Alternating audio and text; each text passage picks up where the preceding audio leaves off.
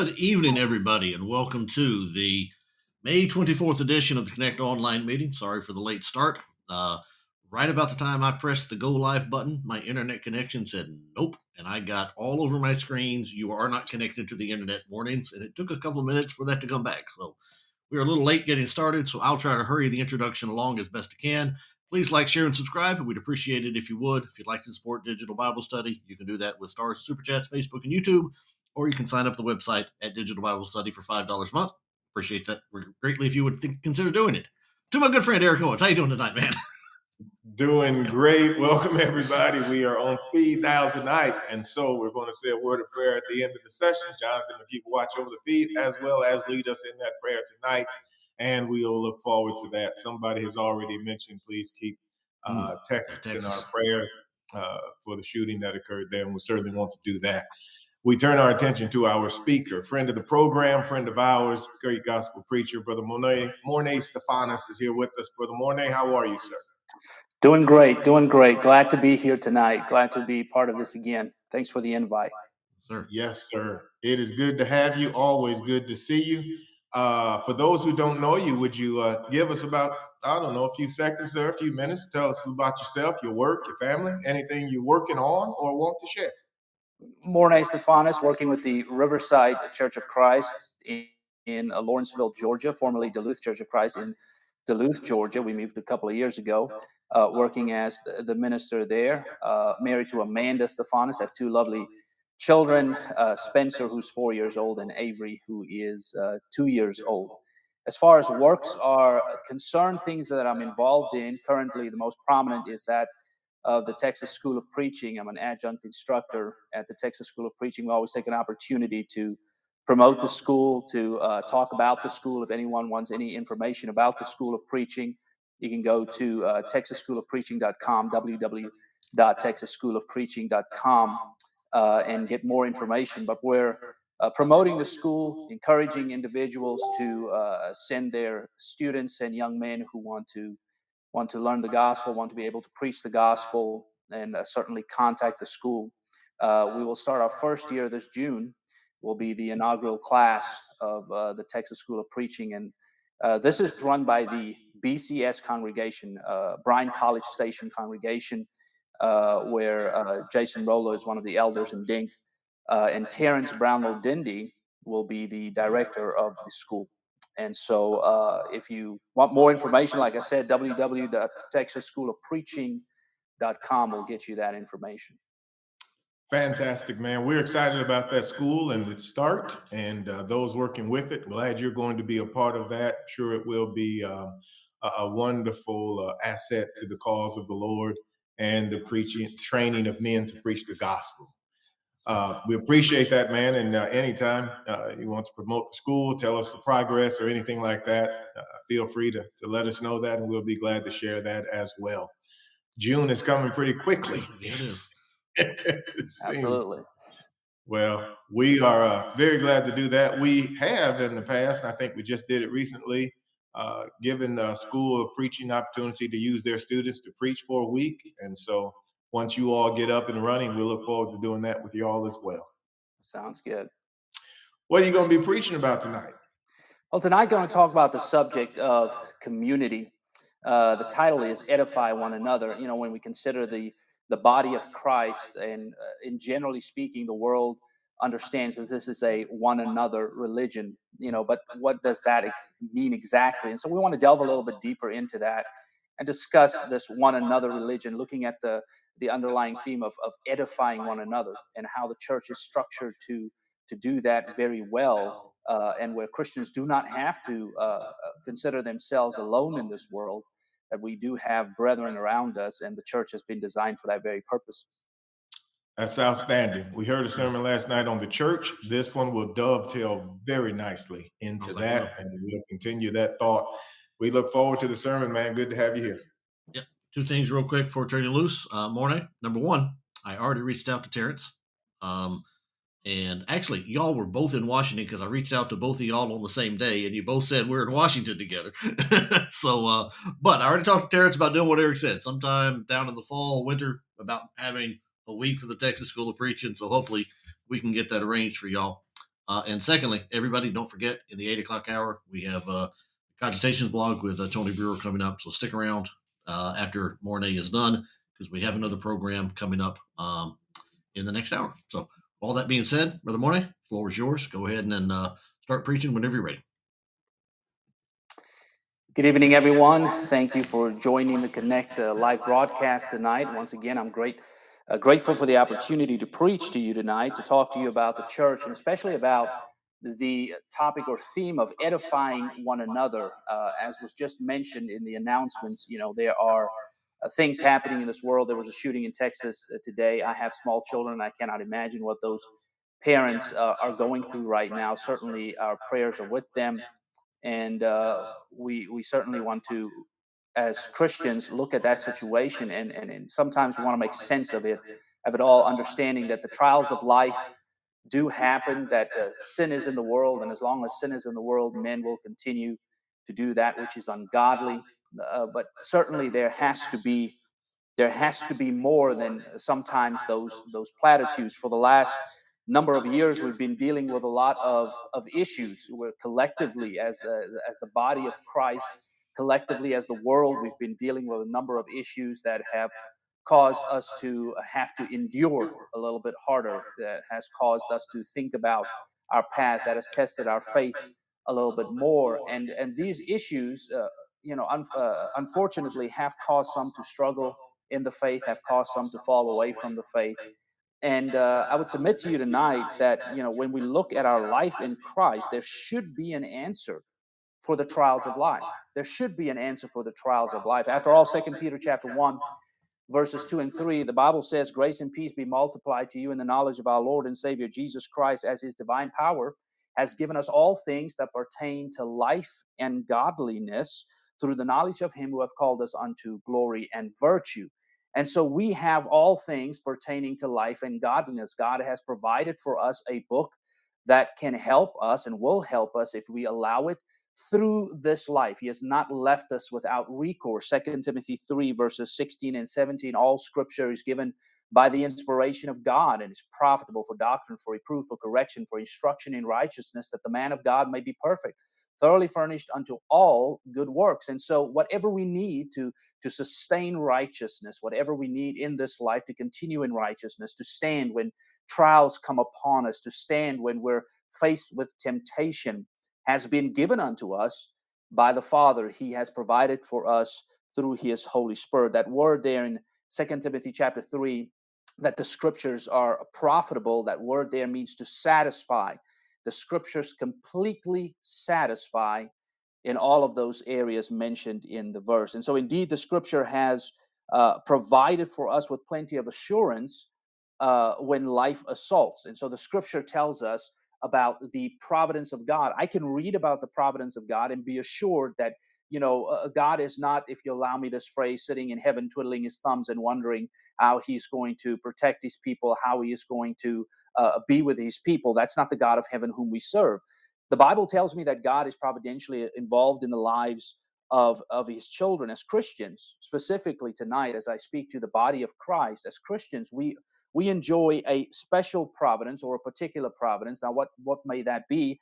It is a providence that is, which is exercises, which God exercises over in behalf of our good, of those uh, uh, who will and are in harmony with His divine will. So the Bible sometimes speaks of uh, God acting upon the good of His body, those who are living in accordance with His will. Now, God does operate providentially in a generic or a general way in the world. He makes the sun to shine and the rain to descend on the just and the unjust alike. But there is a special way in which uh, he takes care of his children after uh, special providence or particular providence. Romans chapter 8 talking about that as well. Philippians chapter 4 and verse 18 through 19 says, Indeed, I have uh, uh, indeed, I have all and abound. I am full, having received from Epaphroditus the things which you sent, a sweet smelling savor. Uh, this is the Apostle Paul speaking, an acceptable sacrifice, well pleasing to God.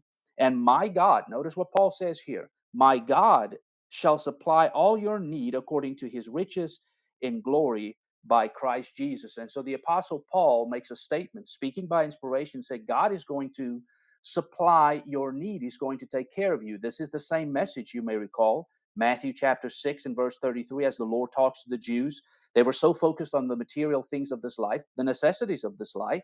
The Lord didn't say you shouldn't focus on it. He, they were just disproportionately focused on it. And the Lord said, You need to focus on the kingdom. And so the Lord told them the same thing. The Apostle Paul promises here the same thing that God understands what you have need of and God will supply it.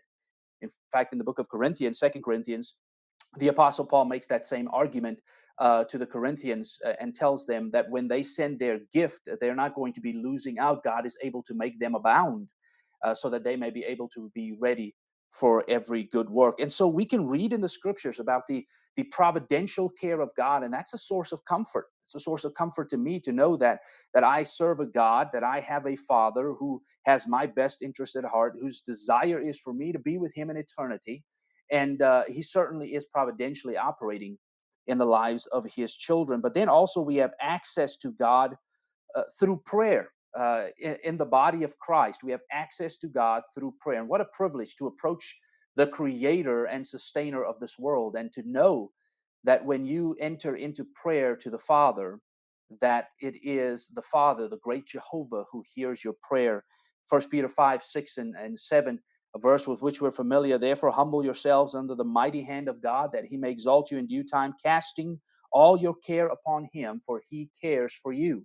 And so I know that when when the trials of life hinder me, I can I can go to the Father. I can I can cast all my care upon him. Philippians 4 and verse 6 be anxious for nothing, but in everything through prayer and supplication with thanksgiving, let your requests be made known unto God. And the peace of God, which passes understanding, shall guard your hearts and mind in our Lord and Savior Jesus the Christ. And so the Apostle Paul talks about that peace that we can have even in the midst of trials. And it all comes, and that connection between peace and uh, uh, that peace we have in the trials is, is that bridge of prayer. He talks there, he says, You don't be anxious for anything, but instead, here's the bridge pray.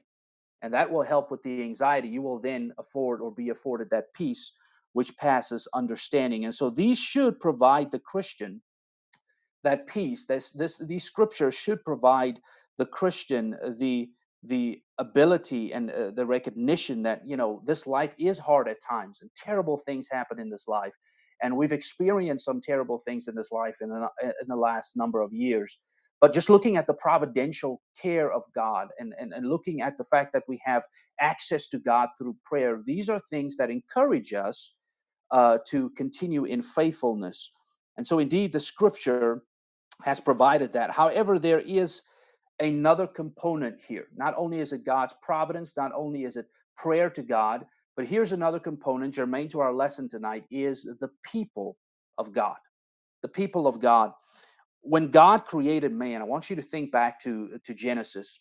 Genesis chapter 1, Genesis chapter 2. When God created man, he placed him in the garden. And according to the scriptures, all was good except for one thing. You know, God created all things and everything was good everything was the way God uh, uh, intended for it to be. But he looked at at the situation that was not good. The Bible says Genesis two and verse eighteen, and the Lord saw uh, uh, God said, "It is not good that man should be alone. I will make uh, make him a helper." comparable to him and so uh, the inspired historian moses then gives us more insight into this dilemma he says it's not good for man to be alone but why is it not good for man to be alone why is it was it not good for Adam to be the only one of his kind at that time? Notice what what uh, what Moses says, Genesis chapter two and verse twenty. Notice what he says. So Adam gave names to all the cattle, and to the birds of the air, and to every beast of the field. But for Adam, there was not found a helper comparable to him. For Adam, there was not found a helper comparable to him. Adam had the beast of the field, and he had the birds of the air uh, in abundance, but he was lacking something or someone that was like him. He just had the animals. And so the animals, according to the scripture here, could never provide Adam with spiritual or emotional support. Nor could uh, the intellectual and social nature of man be satiated by the animal. Now, I know people love dogs and and, and some people love cats. You know, uh, uh some weird people out there like cats but you have people who love animals greatly, not even just dogs and cats, you have horses, all sorts of animals, and they take them in as pets. And there are some people even go a step further. They prefer animal company over that of humans, and and there's a there's an interesting theory to that. At least my theory uh, is that you know when you an animal is easier to deal with, you don't have to necessarily uh, uh, deal with the animal in the same way that you have to deal with the human uh, and you can kind of have your way with the animal in the sense that you can you can give the animal what you want you can talk to the animal how you want and so maybe it's the case that some just prefer animal company because they're either too lazy to to uh, put themselves out there to deal with what man brings generally to the table which is problems and uh, or to accept man for who they are but that's just my theory in and of itself and another lesson maybe altogether but here some people desire that company but when all is said and done, that animal can never provide what a human being can provide because that's not how God designed us. He did not design us, or He did not design this world, or at least in these passages,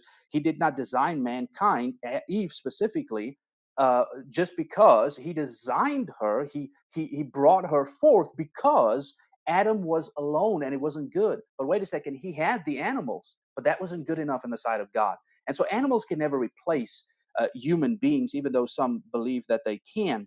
And so Genesis chapter 2, verses 21 and 22, the Bible says, And Adam was provided someone who was like him, someone who can uh, could reciprocate his intellectual, emotional, and physical and spiritual needs. God provided for him another human being.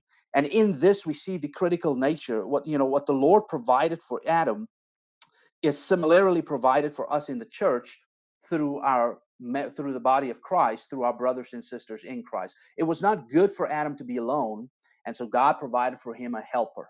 God provided for him a help that was suitable for him, someone who could reciprocate all the things that humans need reciprocation from. And so when God created his church, when God established his church, when he purposed and planned his church, within the foundation of the church, within the core of its makeup, is this idea of brethren supporting one another. The Lord created a, a family, He created a, a community that benefits one another. Christianity is not a religion of solitude. It is not a religion of solitude. Christianity is not uh, going up on a mountain somewhere and staying in a, a, a, monastery and not having anything to do with the world whatsoever. That is not the concept of Christianity. Christianity is not hiding behind a high fence, what I like to call high fence Christianity. You know, sometimes what we do is we're so afraid of, of the world that we get behind this high fence and we uh, pull up all the gates and, and every now and then we'll peek over the fence and we'll shout to people oh you need to be saved or don't do that. But we don't want to necessarily go out as jesus did amidst the people and convert them and talk them uh, talk to them about the truth. That's not christianity. Christianity is not a religion of solitude where we isolate ourselves from everyone. Christianity is a religion that is out amongst the people generically or generally speaking, but specifically to our subject, Christianity is relationships. It's relationships with one another. Woven into the fabric of the church of Christ is this concept of a communal edification, a communal edification woven into the fabric. Notice these verses that point this out. Galatians chapter 6 and verse 2 bear he one another's burdens and so fulfill the law of christ. Bear one another's burdens. Uh, you know we're going to have burdens in this life as we talked about. There are going to be trials in this life. But the lord says you need to bear one another we need to help one another. We need to consider one another. First thessalonians 5 in verse 14 now i exhort you brethren warn those who are unruly comfort the faint hearted uphold the weak be patient with all. And so here we see a, a very a specific set of commandments. He says, warn those who are, that are unruly. What is that? That's love in action. That's discipline. Uh, those who are not living uh, according to the, the, the dictates of God, according to the, the commandments of God, we warn them because they are heading to a path of destruction. That's love. He says, comfort the faint hearted. You know, there are some who are more faint hearted than others. And the Lord uh, did not say to us to to step on them. He did not say to us uh, say to us make fun of them. He says you need to comfort the faint hearted, assure them, encourage them, strengthen them through his word, uphold the weak. Those who are weak, those who are struggling, uphold them and be patient with all men. Hebrews chapter 10 In verse 24, let us consider one another to provoke unto love and good works, as the Hebrews writer encourages them to, to worship together. And the word consider there is the idea of paying attention to one another. You know, it's not just a thinking about the person, but it's actually paying attention to my brother, paying attention to my sister, and, and, and maybe asking the questions, you know, what's going on with sister so and so? What's going on with brother so and so? That's considering one another. And we do this, uh, the Hebrews writer says, to provoke, to stir up that word provoke. There in the text, paroxysmos is a, is a fit of higher rage, it's a, a boiling over. And so he says, what you need to do is you need to provoke one another to love and good works. And how do you provoke one another? He says, by thinking about one another, by considering one another, by making sure that you understand what your brethren are going through. Hebrews 12 and verse 12 as well. We notice this, therefore, strengthen the hands which hang down and the feeble knees. What a great uh, uh passage that is. Strengthen the hands which hang down. I think sometimes we are mistaken in, uh, or at least some Christians are mistaken in, in, their approach of Christianity. They believe that Christianity is this state of euphoria where you're just walking around with a smile every day and there's really not much uh, that that is wrong in your life. No, that that's not the case at all. Christianity is not a, a state of euphoria. It is a state of peace, certainly, uh, and joy, as the book of Philippians clearly points out, even amidst trials and tribulations. Why? Because yes, I'm going to sorrow. I'm going to experience trial, and it may cause my hands to hang down.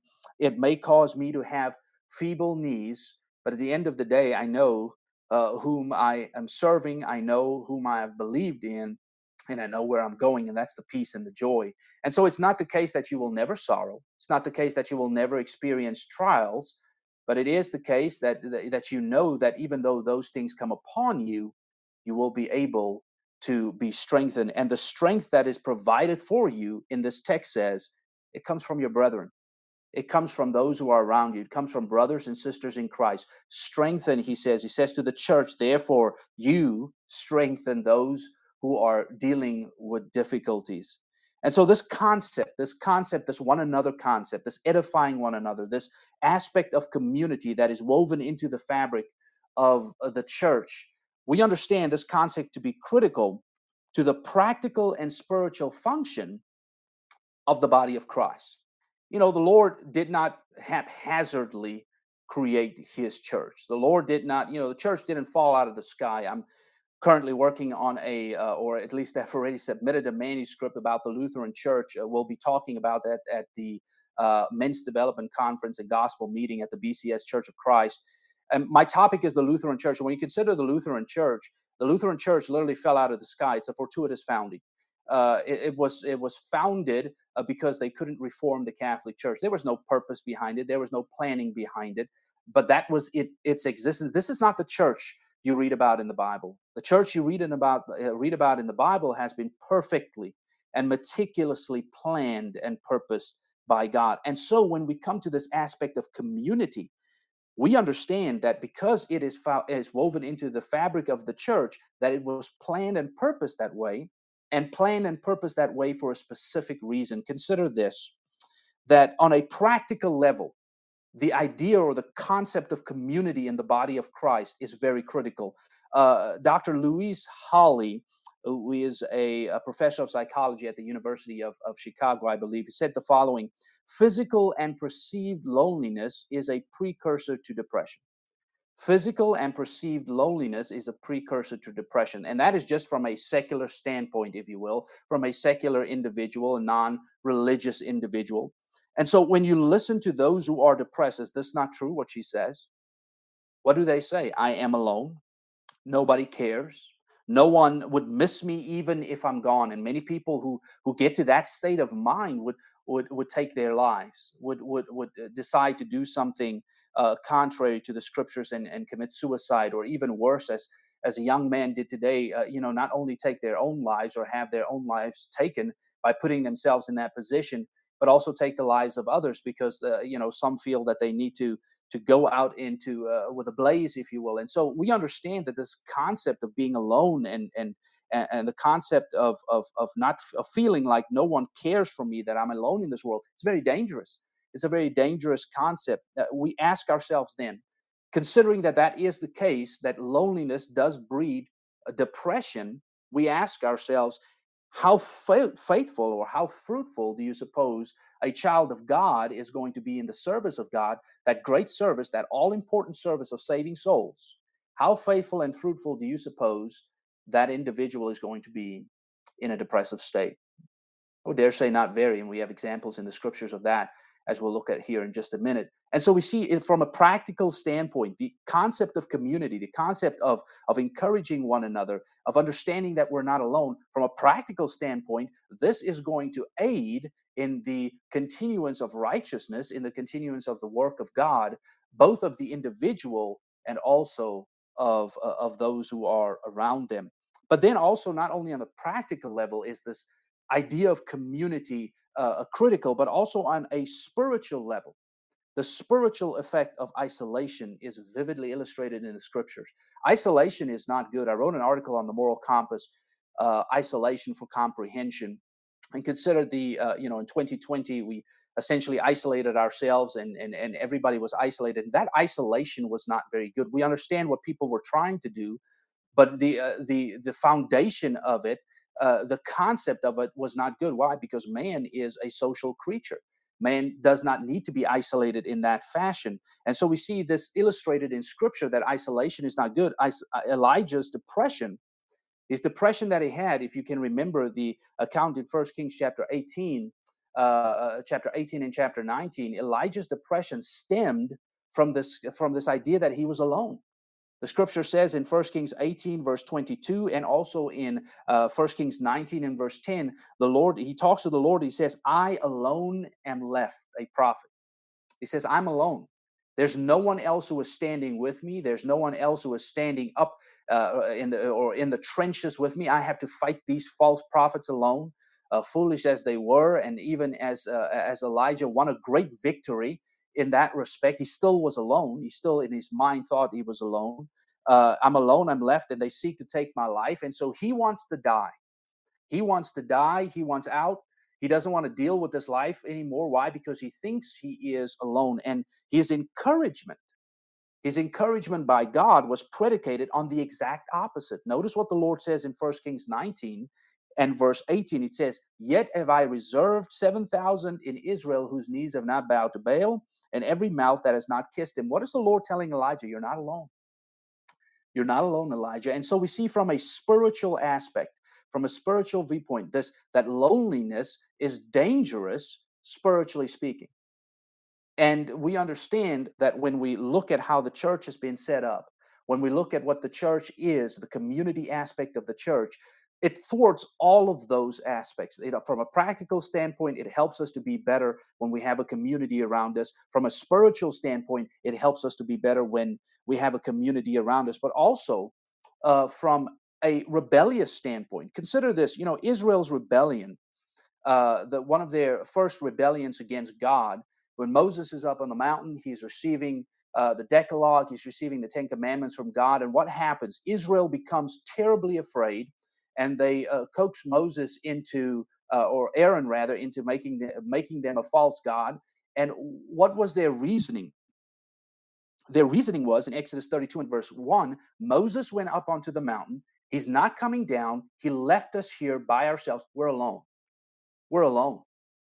And so what they did is they they made a calf. They wanted someone. They wanted something in front of them, and so they they believed themselves to be alone. They were not alone. Moses was just up on the mountain talking to God. God knew exactly what was going on. It was not the case that they were alone. Uh, uh, actually, however, depression is not concerned about the reality of loneliness. Depression is not concerned about the reality of loneliness. You may very well this evening recognize this by the fact that you sit in the pew and there are many brethren who are surrounding you, but you still feel alone. You may think that you are alone because of various things happening in your life. And and and and someone will say, well, why do they feel that way? They're not alone. Well, that's not how depression works. And that's certainly a, a study for someone who is more qualified in the area of psychology. But we understand from a basic standpoint that depression is not concerned about the reality of loneliness as is seen here in this book. If you believe it to be true, if you believe it to be true, or uh, whether it is true or not, it will affect how you respond to things. And so, hence, the Lord, even though He knows that we are not alone, even though He knows that we will never be alone, the Lord, in His infinite grace and mercy, He assures us of this. He says, Matthew 28, verse 20, I'm with you always. Hebrews 13 and verse 5, I will never leave you nor forsake you. And that he he gives us that assurance, and we can read that in the scriptures, but he does more than that. And that's the that's the God we serve. It's always more with God.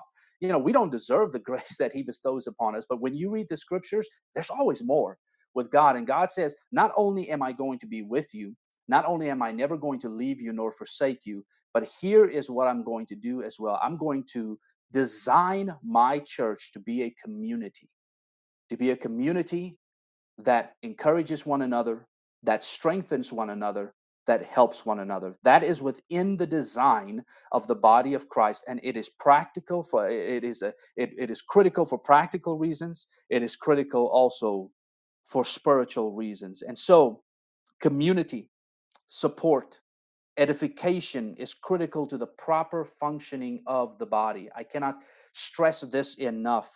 It behooves us to facilitate and promote that function. When we let go of the aspect of community, when we let go of the things that we'll be covering here as we as we get to uh, uh, uh, the uh, latter end of our sermon here, uh, when we let go of those things, then the church cannot be what God would have it to be. Remember, God designed His church to be a certain way so that He can have it function in a certain way to accomplish the task that He put in front of her. When we remove one aspect of it, and we may not necessarily think of the the idea of fellowship the idea of communion or community as a as a big thing sometimes unfortunately we we only think of fellowship as it relates to a meal together and this certainly is true and we'll cover that but sometimes that's the only thing we think of it, and we don't think of it as a very significant thing when in reality, when you remove that aspect of community from the body of Christ, you're removing something valuable. God put it there for a reason. And when you remove it, the church is not going to function how uh, she should. When you consider first century Christianity, you read through the book uh, and you read Christians, and you can you the the sense of community jumps off the page, if you will when you read through uh, the book of Acts, especially the first uh, first couple of chapters. And so, how do we support as a community of believers? Let's spend the latter half of our lesson here and look at what do we do then to foster this this sense of community to foster this idea this this biblical idea and concept of community if it's lost in our congregations what do we do to get it back how what can i do as a as, as a member of the body of christ to make sure that that I am fostering this concept of community. Well, the word fellowship or, or community or communion association, yeah, you know, that's that's the word that we're focusing on. And sometimes when we think about fellowship, we we limit it to the concept of agreement. When we define fellowship, we limit it to the concept of agreement. We strip away its most basic functions and only attribute it a mediocre definition we strip away everything that relates to fellowship and we just say, well, it is an agreement. Well, it's more than just an agreement. Uh, we might very well say that fellowship or agreement without works is dead. Because when we talk about fellowship, it is a work, it is something that desires to be done. And so when you look deeper into uh, the illustration of fellowship, uh, uh, we see that it is more than just saying that we are in agreement, we're in fellowship one with another. Consider then Acts chapter 2, verses 42 through 47. As we consider this, that fellowship is an activity, fellowship is something that you do, something in which you are engaged. Acts chapter 2, verses 42 through 47. Notice what it says about the church. This is the, the uh, establishment of the church. Uh, the, these are the initial uh, things that happen in the church, and they continued steadfastly in the apostles' doctrine and fellowship, and in breaking of bread and in prayers. Uh, then fear came upon every soul, and every uh, and many wonders and signs were done through the apostles. Now all that believed were together, and all things common, and sold their possessions and goods, and divided them among all, as anyone had need. So continuing daily with one accord in the temple, and breaking bread from house to house, they ate their food with gladness and simplicity of heart praising God and having favor with all the people, the Lord added to the church daily those who were being saved. And so, from this passage, consider the following things about fellowship, about community, about communion. Consider what it is. Number one, community is taking care of one another. Community is taking care of one another. And so, you've obeyed the gospel. You're in Jerusalem. You've obeyed the gospel and uh, you've left behind those things which are contrary to God, and you're struggling a little bit. And, and now, what you ask the question, how am I going to be taken care of? What is going to happen to me? You know, we have certainly stressed uh, as preachers and as elders this many times. There is a need. When there is a need, we certainly want to help. We want to help individuals. Why? Because it is the law of kindness. It is the law of kindness. And if we're going to call ourselves New Testament Christians, we need to act like New Testament Christians. So when there's a need in the body of Christ, when my brothers or sisters have have need of something, then I'm not going to consider, well, let me think about that for a second. You know, I've got some other stuff I want to do. If you can't help, you can't help. That's understandable. It is still uh, the desire of the Lord that we do help in some form or fashion.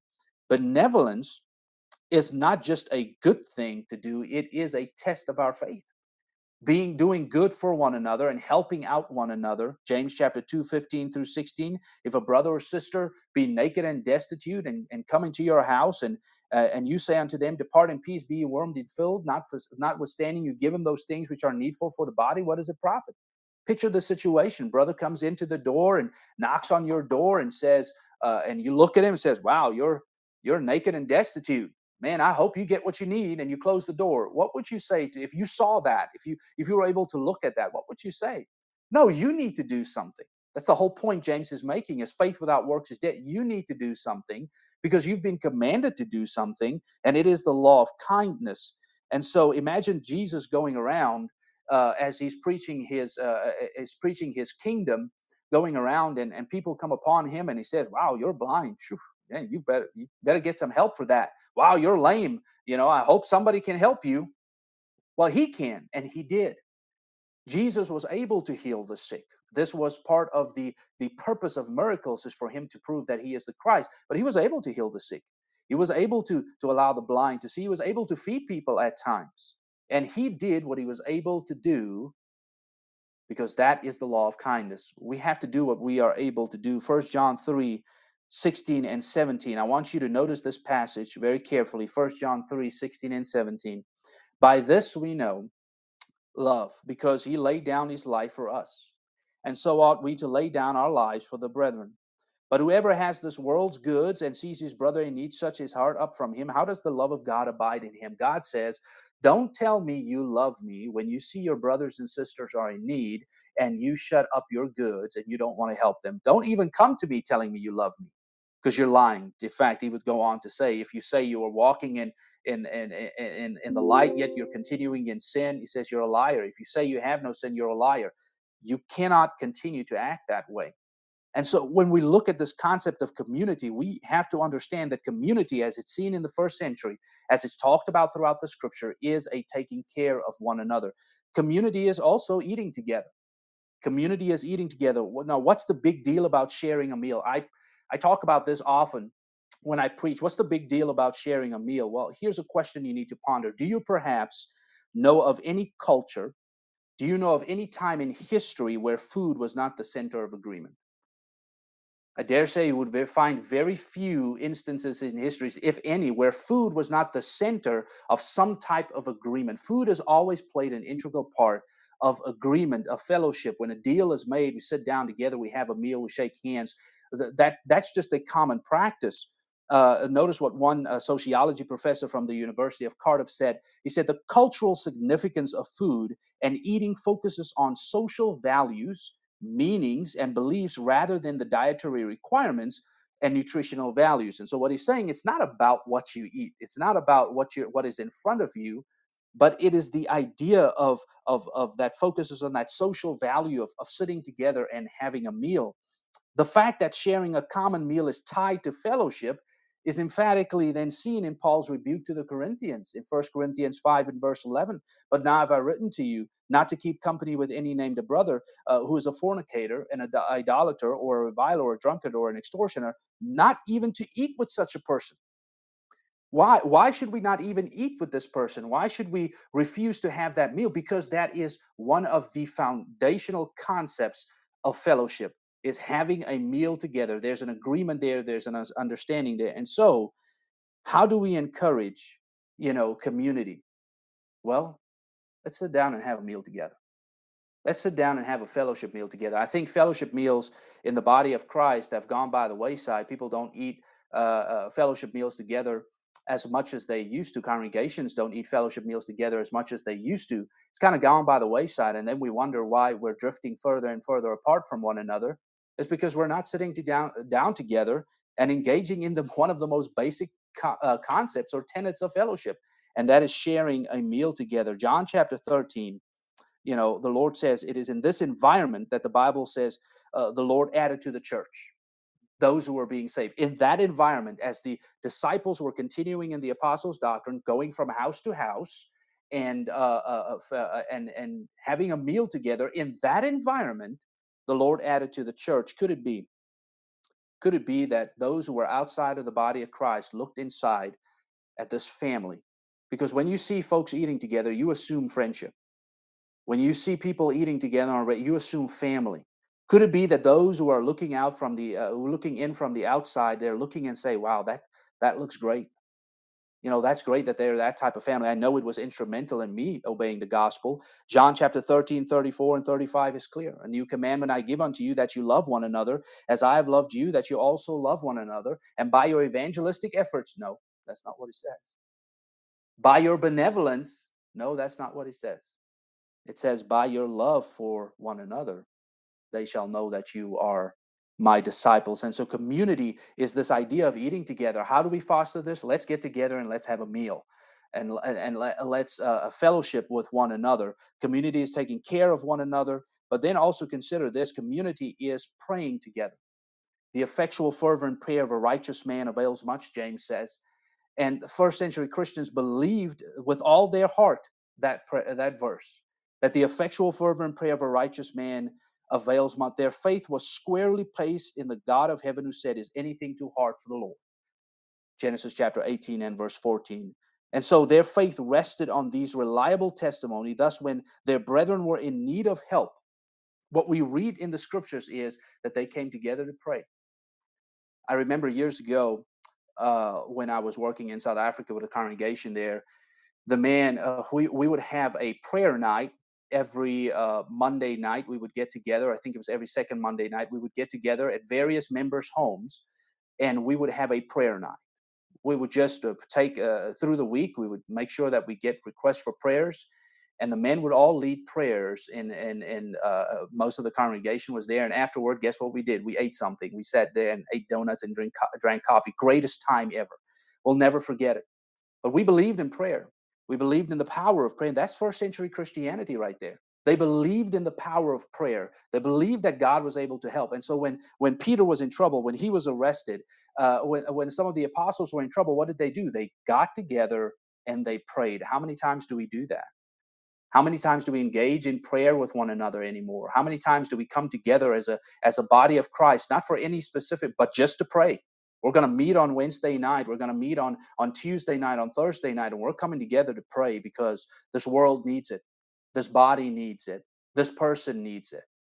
If we believe in the power of prayer, we certainly would, would, would do that. And that is what community is about. It is praying together, it is eating together, it is helping out one another. But then also consider this community is praising together. Praising God is what first century Christians did. Now we are talking about community and we and and how communal fellowship provides us with the encouragement we need. And so we ask the uh, the question, why is praising God in here? Why is praising God a source of edification? Well, let me suggest that if you do not see the communal praise for the Lord as a source of encouragement, something is amiss. If you do not feel encouraged when you go on the first day of the week and meet with the saints to praise Jehovah God, let me suggest, brother, let me suggest, sister, that something's amiss. Because that is a great source of encouragement. The psalmist said the following Psalm 42, verses 1 and 4 To the chief musician, a contemplation of the sons of Korah as a deer pants for the water brooks. So my soul longs for you, O God. My soul thirsts for God, the loving God. When shall I come to appear before God? My tears have been my food day and night, while they continually say to me, Where is your God? When I remember these things, I pour out my soul within me. For I used to go with the multitude when I went to them, to the house of God, with a voice of joy and praise, with a multitude that kept a pilgrim feast. The writer here, the psalmist, is in deep distress. He's surrounded by affliction and he is separated from the house of God. And notice what he says I have such deep sorrow. My heart is breaking even further when I think about how we used to worship together, how we used to go to the house of the Lord. Your presence in worship is a source of encouragement, and your absence is surely felt. Consider then also, last but in no wise the least, our time is running out. Consider this community is working together. Community is working together. Do you suppose that if they were helping together, they were eating together, praying together, praising together, that they would be working together? Absolutely. See, when you have all of that togetherness, if you allow my lack of phraseology, if when we have all of that uh, type of attitude displayed in the church, we're going to be working together, spending all of that time. The Lord added to the church those who were being saved. How is one saved? One is saved by hearing the word of God. Now, who's doing the teaching and the preaching of the word of God? These folks. These folks who were eating together, these folks who were praying together, these folks who were praising together. These folks who were helping one another out. It's they who are going all about and turning the world upside down. Idleness fuels discouragement. It's not called the devil's playground for nothing. Elijah, when he was discouraged, one of the things God told him to do is get back to work. Get back to work. Don't worry, you're not working alone, but you need to get back to work. I think that's the boat in which we are in many congregations over the in the country maybe elsewhere as well. We've kind of ceased the work. You know, we've been halted there for a bit, and we've kind of ceased to uh, ceased to uh, ceased the work. And uh, you can see the discouragement that is slowly creeping into the body, and and a lot of people have lost their faith. What we need to do is we need to get back to work. We need to recognize that there is still a mandate, and then we need to encourage one another by the things mentioned here. And so we also understand that the world, let's close with this the world has lost its sense of community. The world has lost its sense of community. Every man is for himself. You know, they build high fences and they stay in their homes. I always say I can get murdered in my home, and my neighbors probably wouldn't find me uh, uh find me until the stench comes to to the street or something of that nature. Because we don't have that type of society anymore where neighbors know one another.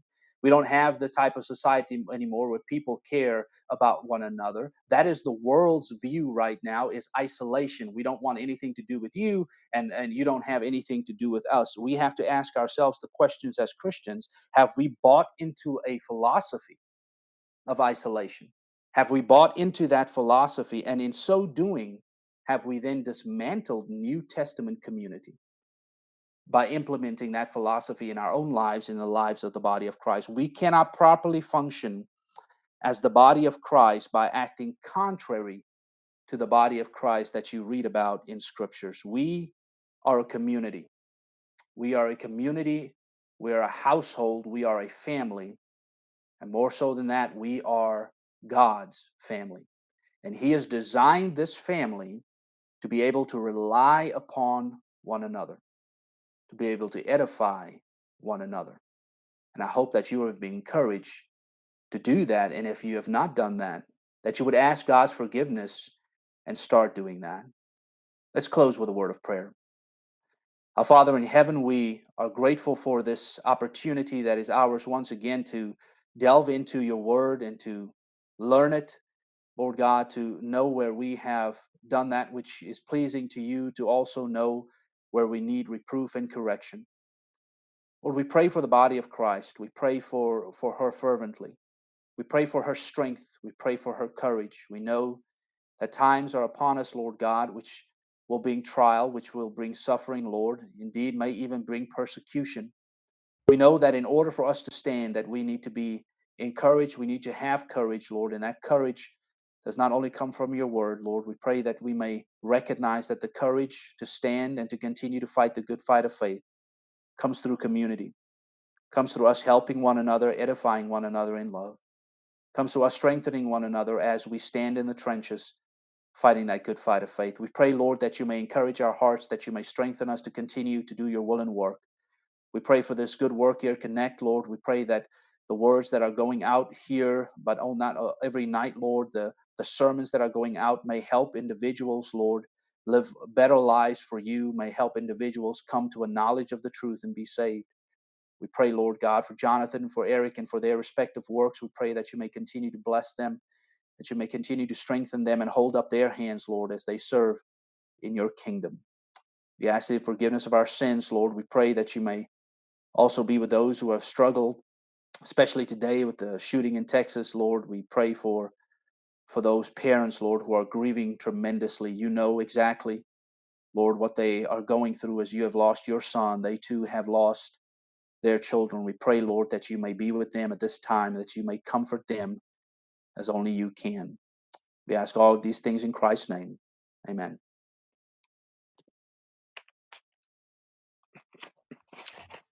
Amen, Brother Mornay. I tell you what, uh, I didn't know it was possible, but brethren seem to be getting better at this thing called preaching. I mean, man, that's just whew, it's good stuff, man. Just appreciate oh. you, brother. Thanks for having me on again. Man, fantastic. Fantastic. Thank you for that. Man. Jonathan, we can't hear you if you're saying something.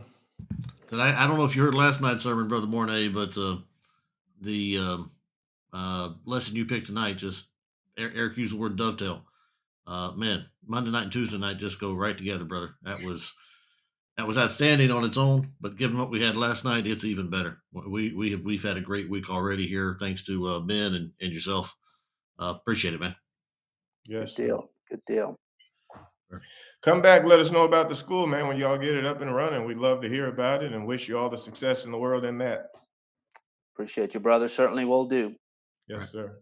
Uh, don't mean to be short with you, but we do have another show coming up here at the top of the hour, and we still got some housekeeping to do before we turn it over. So we'll say good night to you here, brother, and we'll look forward to having you back when you get the next opportunity. Thank you. Good night. All right. Night.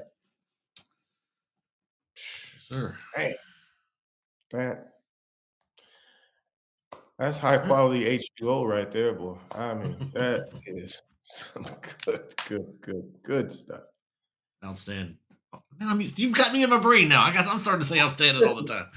I said fantastic. Now is what I said. Uh, and then I, I came I, out with outstanding. It's, it's, slipping into my brain, man. Oh man, he's well. It was. it was. it was. It was. I'm glad we're talking about the church more and more and more. Man, I think that's you know, just.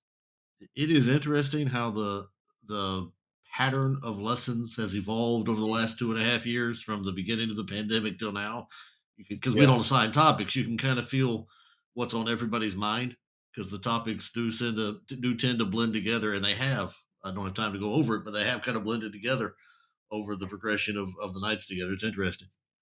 Yeah, yeah. It's um. Somebody asked me recently, does uh, culture affect the church? And uh, certainly in this regard, because preachers preach what's happening and what's on people's minds and what's impacting us from our culture. And uh, clearly, uh, the the ideas of loneliness, the ideas of depression, the ideas of uh, isolation, and what it has done to members of the Lord's body, and some not coming back and still struggling in those areas, uh, kind of forces us all in that same vein. But certainly, the importance of the church, the oneness of the church, the fellowship, the communion, if we can just get people to understand the church is heaven's program to bless the world. We don't need another one. It's the church. And uh, that's been some good sermons. Amen. Well, as I said, we do need to start moving along because Tony is waiting in the background. So let's go ahead and uh, get to the prayer request. Um, had a bunch early, but I haven't seen any in the last few minutes here. But what I have, of course, is uh, Texas. And, and while we were on, I, I was on Twitter and I noticed the count had gone up from uh, 18 to 22 um, that that had been that had been killed. So, um, I mean, to, to, fire off that many rounds, you had to reload at some point. That guy was in there a while, so that is that's just heartbreaking. Oh yes. Um, and then Jonathan uh, is asking us to pray for Roger with some good news. Actually, that's a good thing. Uh, his heart condition is improving, and that's good news. Um, Carol is saying, uh, or Jonathan's also asking to pray for Carol. Doesn't have any details, just know that uh, she needs some prayers. Uh, Trish is asking us to pray for the uh, long term the long term song leader where she goes. He has been diagnosed with cancer. Uh, and Douglas is asking us to pray for him. He has a, an old ailment from back when he was a teen that has come back. Uh, he's having some pain behind his eyes. Um, when I get my migraines, I understand that feeling. That that is a horrible feeling to have. Um, but uh, pray for you, Douglas uh, and Connie. Uh, is having some leg pain, uh, which he thinks is tied to some back problems, and is asking for our prayers as well. So um, let's take for take a moment and let's bow to God, bow to God in prayer with these requests and uh, a moment of praise for Him as well. Father, we give you thanks for tonight, uh, for the encouragement that Mornay put before us. Um, we give you thanks for your kingdom, for your church, for the way that it is designed to bring us together and to um, uh, help us to uh, support one another in whatever circumstances we find. We are thankful for the reminder tonight, and we uh, hope that everybody who is a part of your church can take that to heart and that we can do a better job at fulfilling the responsibility we have to edify one another. Uh, tonight, we do have several things we want to talk to you about. Um, obviously, the great um, atrocity that's happened in the state of Texas with the loss of so many children and some teachers. Um, it is sobering, it is uh, perplexing that such evil can exist within the heart of men. Um, uh, if, if it's sickness or some kind of mental illness, that would at least help explain something. But um, we pray for all those families. We give you thanks and praise for your goodness over us. We know that you know all things and that um, uh, you have created heaven and hell for a reason. We trust in your sovereignty, sovereign, sovereignty, and your uh, your uh, justice and your mercy to work all work out all these things in, in due course. And we just put this condition into your hands and ask you to, to, to deal with it as you can. Uh, we're also mindful tonight of um, of uh, Roger. We pray for his improvement. We're thankful for that. And whatever the situation is with Carol, we uh, lift up her name to you in, our, in our prayers as well, and trust that you would be with her. And then uh, two of our family here at Digital Bible Study, Douglas and Connie, are, are dealing with some recurring pain issues. And we ask your blessings upon each of them. Uh, there's such a, a, vital part of the community that we have here on Digital Bible Study. We pray that their lives can be eased, their faith can be strengthened during this time as well. And all these things that we have asked, we give you praise and honor. We lift up all of these requests before you in the name of your Son, and amen. Thank you. All righty. Um, on the um, Facebook side, I didn't see anything on YouTube tonight. Um, um, give me just a second here. That should be, yep, that's reloaded. Um, we got Patsy with uh, 50 stars. Thank you, Patsy. Got Claudette with 200 stars. Thank you, Claudette. We have Sabrono with uh, 200 stars. Thank you, Sabrono. We got Terry with 250 stars. Thank you, Terry. And we have Valletta with 500 stars. Thank you, Valletta.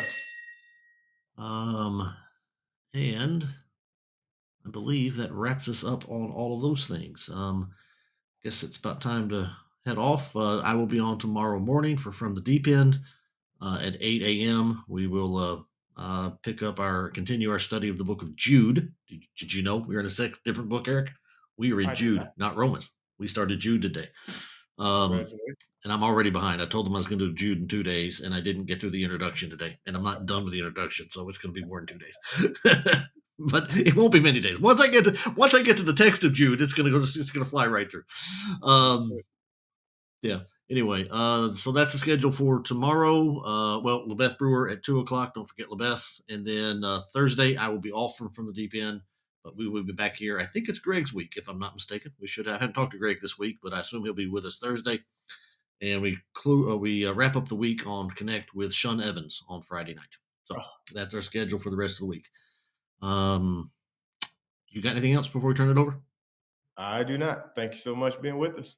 All righty. We will see you back here, Lord willing, tomorrow night for Connect. I'll see you back tomorrow morning. And in 30 seconds, the room, eh, we will turn it over to uh, Tony and cogitate. Oh, I always forget because on, on Tuesday nights, I just need to get, I need to delegate it to Tony to do the close because I always forget to do it. But uh, until we're able to be back together, it's our prayer you'll go out and make your day a great one for God. 30 seconds, cogitation begins.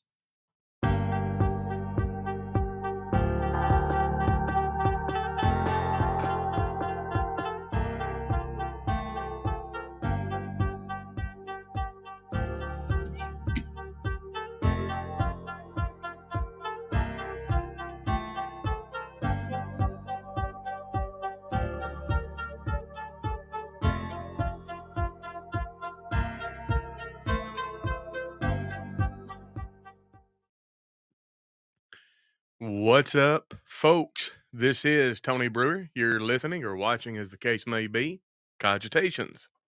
Cogitations is the podcast where we think about things, we contemplate them, we turn them over in our minds, and then we discuss them.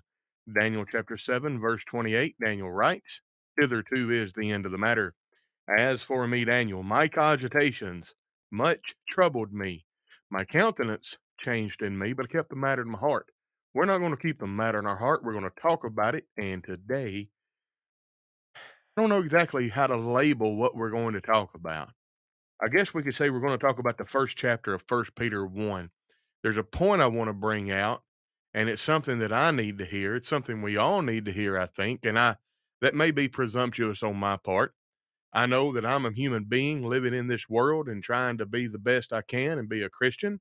And I figure most of you are human beings too, and you might be experiencing some of the same things that uh, I'm I'm experiencing, and uh, might be even having some of the same troubles I'm having. Uh, I don't want you to think that anything is is clear and present, uh, other than just the clear and present danger of the world. Uh, in other words, I'm not facing anything particularly special that's jumped out in the last little bit or anything like that. It's just that thing which is endemic to living as a Christian in the world. We need comfort. We need hope. We need reassurances. We need consolation. And I can't think of a better place to go uh, than First Peter. Tom Holland said uh, at the Truth and Love lectureships in Pulaski, Tennessee, at East Hill Church of Christ, that First Peter I heard him say this. I was listening to the lectures, is what I'm trying to say. I heard him say, and it caught me off guard, might be a way to put it. He said that Job and First Peter are kind of like parallel books. And my initial inclination was, well, Job and First Peter don't hardly have anything to do with one another. And I should have not had that stray thought because Tom Holland knows more than I do. And uh, he, he just just by virtue of the fact he would he had he's been on this earth a lot longer than I have. They do have a lot of parallel. They they deal with the same parallel issue: suffering, persecution, how to live faithfully through suffering and persecution, and comfort through suffering and persecution. While we could go through the entirety of the book, we um oh Cool. I have just been informed we are live streaming on our Podbean channel. That is amazing. You would think, as big a proponent of Podbean as I am for my Cogitations podcast, that I would have already learned how to do that. That's amazing. Uh, so pretty cool. So those of you that are listening on Podbean, man, y'all keep it up, share it, like it, uh, interact with it. I, I can't. I don't think that I can see your chats but understand that we're so glad that you're listening on Podbean. And uh, incidentally, make sure you subscribe. And if you interact, and that, that go, this goes for any social media platform we're on, the more you interact, the more that particular platform puts our content in front of other people who share similar interest as yourself. and our podcast, our live streams, our our archived videos, they will grow organically and exponentially. So back to back to brother Tom Holland. Uh, so I heard him say that, and my first inclination was like, well, First Peter and Job don't have much to do with one another. But man, the more I study First Peter, the more I study Job, I'm like, wow, both of these books deal with suffering and deal with remaining faithful through suffering and deal with comfort. You know, God doesn't alleviate our suffering while we're here on this earth. Think about it. Job, his suffering was not alleviated, he was just comforted. Like there was a process. He had to go from point A to point B. Then his suffering was alleviated. You and I, we have to go from point A to point B. Now, Job's point A to point B was different. Our point A to point B is birth to death, the end of our life. And I suppose you could make the case that for some generation somewhere, uh, there will be people who do not taste death uh, when they uh, but un, until they see Jesus coming in the air. But those will be those will be the exception and not the rule. Incidentally, good evening, everyone. Uh, let me make sure I don't forget anybody here. Whoa, where we at? Uh, Missy Malone, good evening, and uh, Jenny Blackwell, good evening from uh, good evening, brother Tony from New York and uh, Katie Smith, Scott Wall, Claudette, Shauna Locke, uh, Trish Hicks. Good to see you. Scott says, Hello, Brother Tony. It's good to be back. We have missed seeing you the last two weeks. Scott, I noticed your absence, and sadly, I was so very busy today that as I was getting on Facebook to check something, I saw a post from you. I hope that everything is okay with you. I didn't have time to read the post, I'm sad to say, but it looked like everything was okay. So um, I'm, I'm thinking about you. Anyway, uh, Katie Smith, Valletta Ram, good to see you. Uh, T. Kyle and uh, Missy Malone, Elaine McClung, Christine Woodall, um, Debbie Mangus, hello and good evening. And uh, t- uh, t- there's a Thomas H. Holland unofficial page. Evidently, it's managed by Jonathan Exum, so that's pretty cool. And yes, we sure loved Brother Tom Holland. He had such a you know, there's there's a whole lot of different preaching styles. And um whenever I was in preaching school, Brother Garland Elkins kind of took me under his wing and he coached me. I, I, I'm I'm I'm scared to say mentor. I don't want to say I don't want to be presumptuous. I'm just going to say he coached me uh, in in in extemporaneous preaching. That's where you you preach from the overflow. That doesn't mean you don't make preparation. That doesn't mean you just get up there and you preach haphazardly, but that you study so much and you over prepare so much that, like my sermons, with the exception of the the chasing rabbits and the calling people's names and saying hi, my sermons are much like my live streams. I formulate a problem that I want to solve, or I formulate a question that I want to answer, and I think about how I would do that going to scripture. And I think about how I would disseminate that information and solve that problem from scripture or answer that question from scripture if I were talking to someone, just one person right across from me and I meditate on it. I study it and I meditate on it and I study it and I study it and I study it and I pray and I study and I study and I pray and I study. And then I get up and preach. And I don't have any notes. I don't have anything. It's very conversational. I don't get too loud. I don't get too over the top. I don't not very excitable.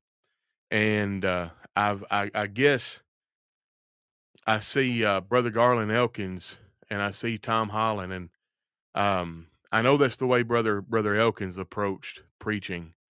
Uh, don't get me wrong; that doesn't mean he never had an outline. That doesn't mean he never had notes. In fact, that doesn't mean I never have notes.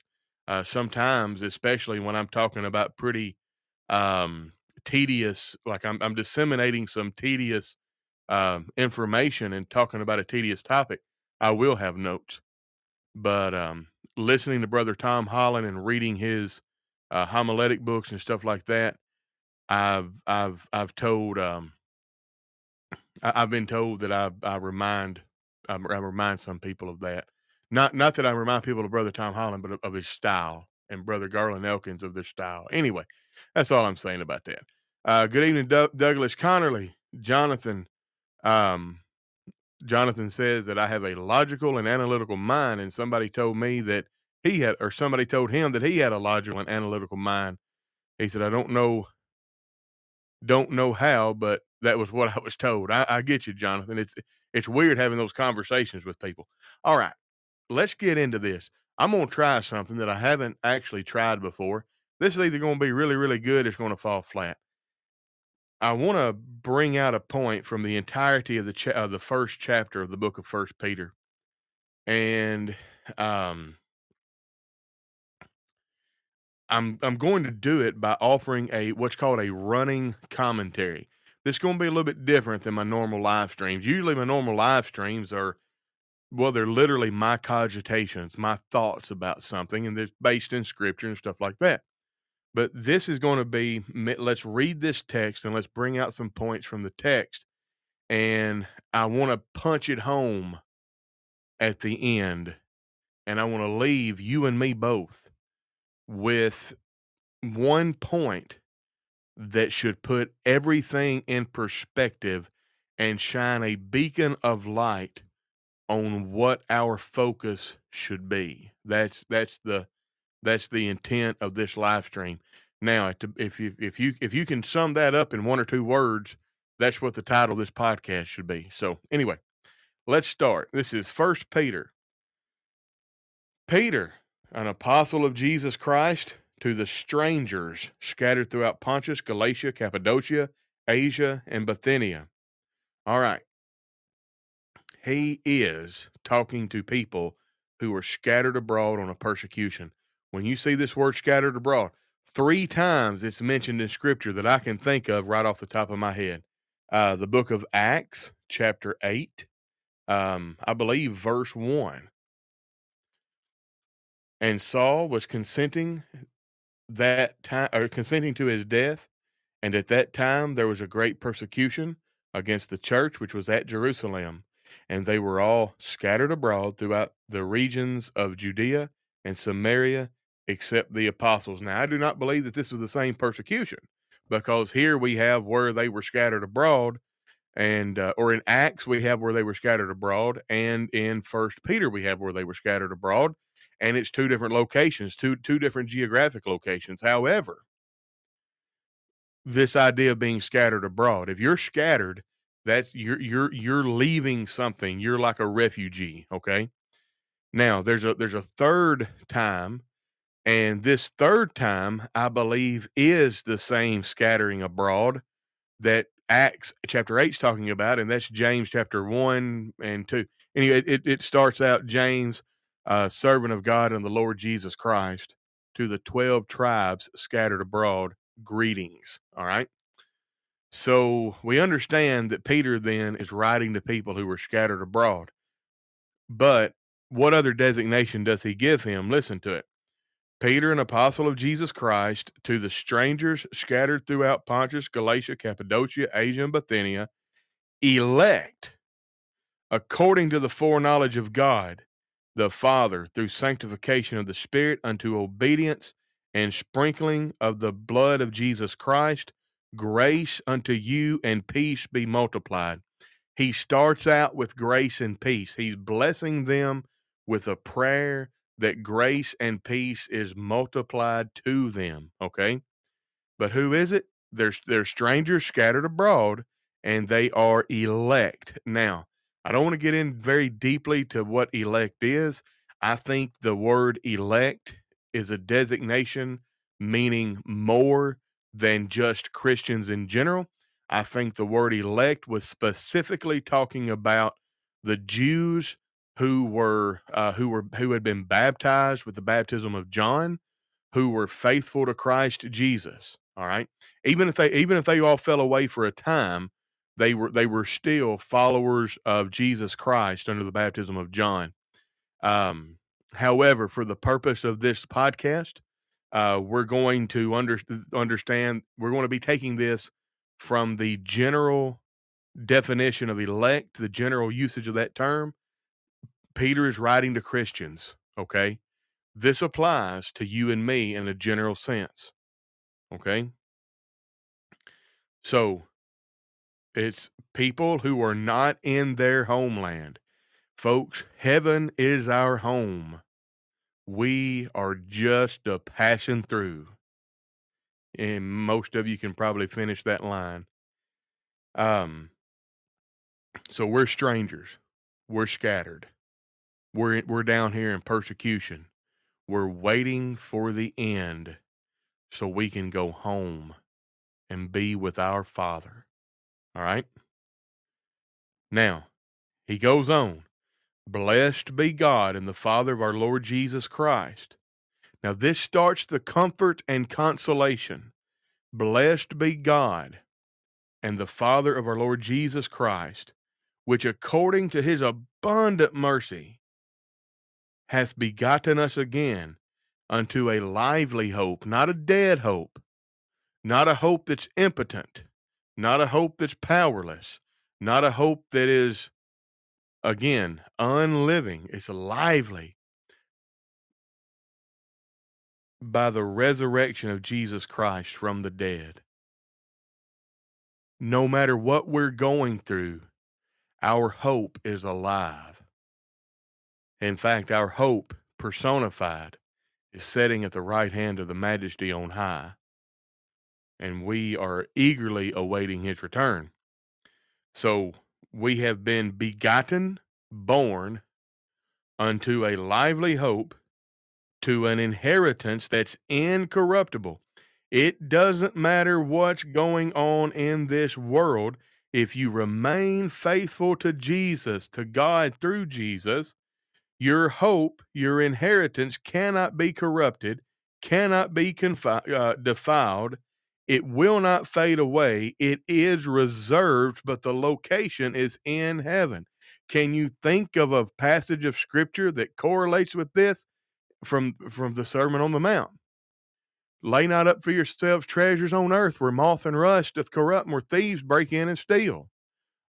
But rather lay up for yourselves treasures in heaven where moth and rust doth corrupt and where thieves do not break in and steal. For where your treasure is, or where a man's treasure is, there his heart is also. Folks, it doesn't matter what we're going through. If we remain faithful to Jesus, if we walk that walk and walk that walk, no matter how tiresome it gets, no matter how hopeless it seems, Peter is reminding us that it's not hopeless. The hope is not dead. That's it. Our hope is built on nothing less than Jesus' blood and righteousness. Yes, they were begat, they were born by the word of truth to be a kind of first fruits of his purpose. That's it. And as long as you're faithful, that cannot be taken away. Paul says it in Romans chapter 8. There is no force in heaven or earth that can remove you from the love of God. Oh, my brethren, we can walk out of it for sure. We can turn our backs on it, can we not? We can spurn this hope. But there's no force in heaven or earth that can pluck us out of it, that can take it from us against our will. Satan talk Satan can talk us out of it. Just like uh, Esau sold his birthright for a bowl of red pottage, we can sell our birthright for a night of indiscretion with a wild woman or man. We can sell our birthright for a higher paying job. We can sell our birthright for any number of things. But what shall a man gain if he gains the whole world and loses his soul? Or what will a man give in exchange for his soul? So, I want you to listen to this. Have any of you ever heard of the amar amaranthus flower? Armanthian flowers, amaranth, amaranth. It's amaranth, isn't it? I don't think I have my screen share turned on. Let me see if I've got my screen share turned on. I bet I don't. I bet I haven't done that yet. Oh, I think I may have. I want to share Safari. Nope. I have not. Okay. Well, I can't do it. There's this flower called an amaranth flower. Y'all look it up. It's pretty. Um, I'm looking at pictures of it. I promise you. Uh, it's a pretty flower, and uh, I think the uh, the the the bleeding amaranth, and you can buy seeds. It's beautiful, man, and uh, it's a perennial. The Greek word amaranth is translated by this phrase, fadeth not away. Our inheritance is amaranth. It's perennial. How do you spell it? Why you why you why you got me ask why you gotta ask me hard questions like that, Christine? Let me see here if I can get back to it.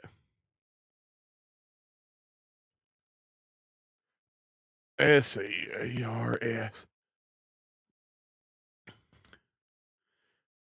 All right. A M A R A N T H. Just look up amaranth flowers, and there's different strains. There's like uh, amaranthus, uh, amaranth, bleeding amaranth. Amaranth is a cosmopolitan genus of annual or short lived perennial plants, collectively known as amaranths.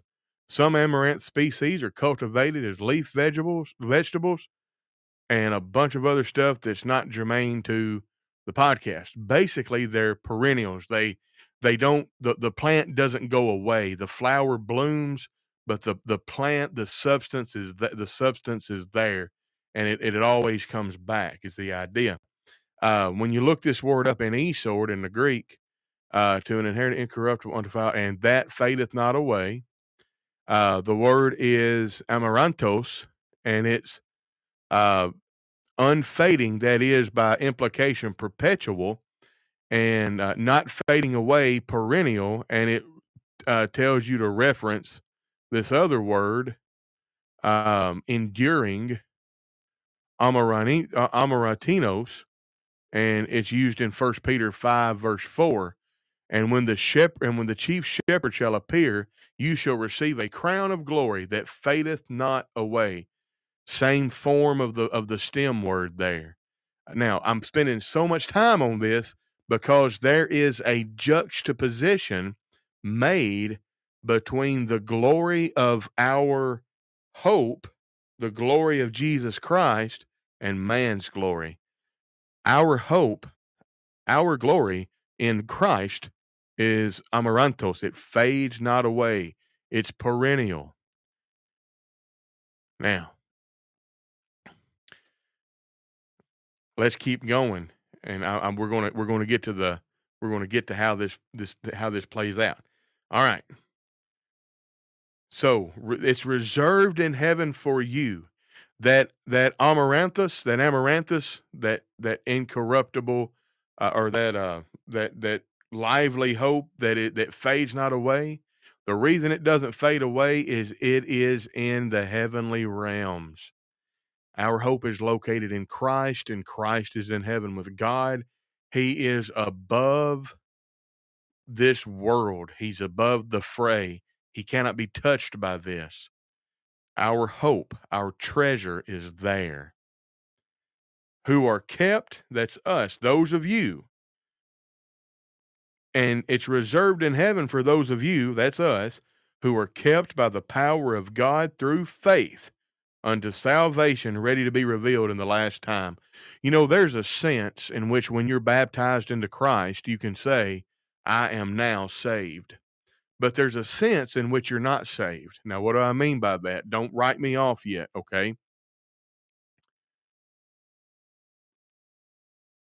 You can say, I am saved because the promises of God are so sure that you can speak of something that has not happened as if had, as if it had already happened in in the scholar in the academic realm in the realm of academia that is called prophetic perfect tense.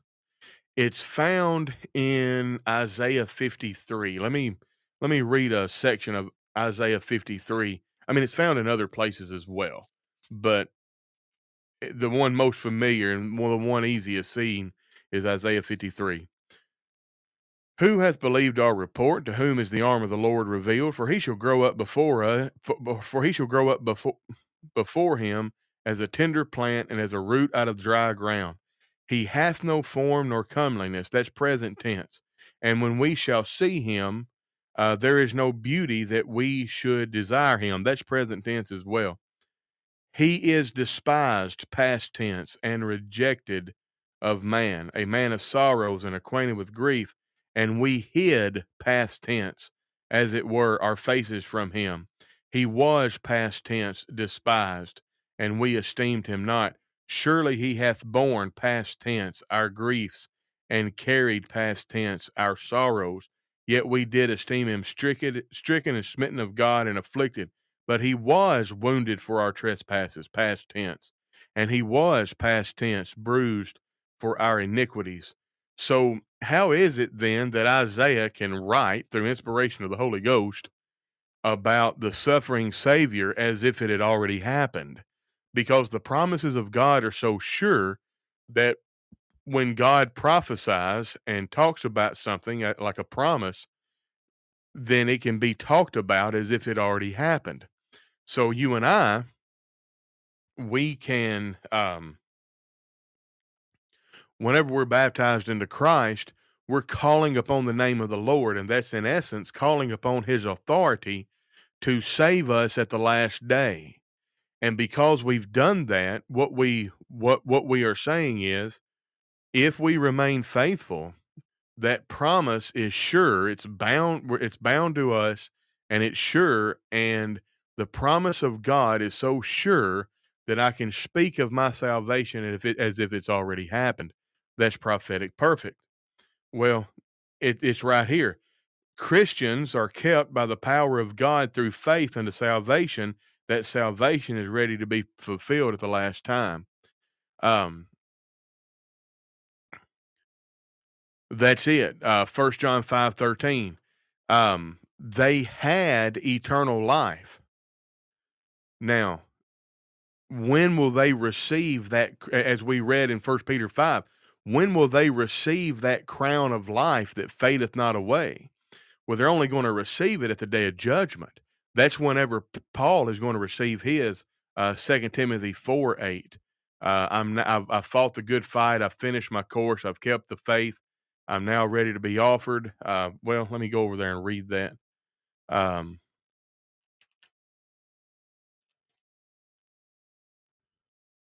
Henceforth there is laid up for me a crown of righteousness, which the Lord the righteous judge shall give to me at that day, and not to me only, but unto all them also that love his appearing.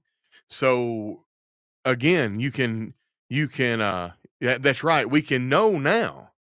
And uh, these things have I written to you that believe on the name of the Son of God, that you may know that you have eternal life, and that you may believe on the name of the Son of God. The reason we can come up out of that water of baptism and say, I am saved, is because we're begotten again to a lively hope that's in that it's an, an, an inheritance incorruptible, undefiled, it fades not away, and it's reserved in heaven for us who were kept by the power of God through faith unto salvation, ready to be revealed in the last day. It's preserved, it's reserved, and we can't lose it as long as we're faithful. That's the promise of God. It doesn't matter what you're going through. It doesn't matter how much this world is trying to chew you up and spit you out. It doesn't matter how hard Satan's coming against you. It doesn't matter if your own particular shortcomings and, and, and slips and trips. You can't lose your salvation as long as you remain faithful. Walk in the light as he is in the light, and the blood of Jesus Christ will constantly cleanse you.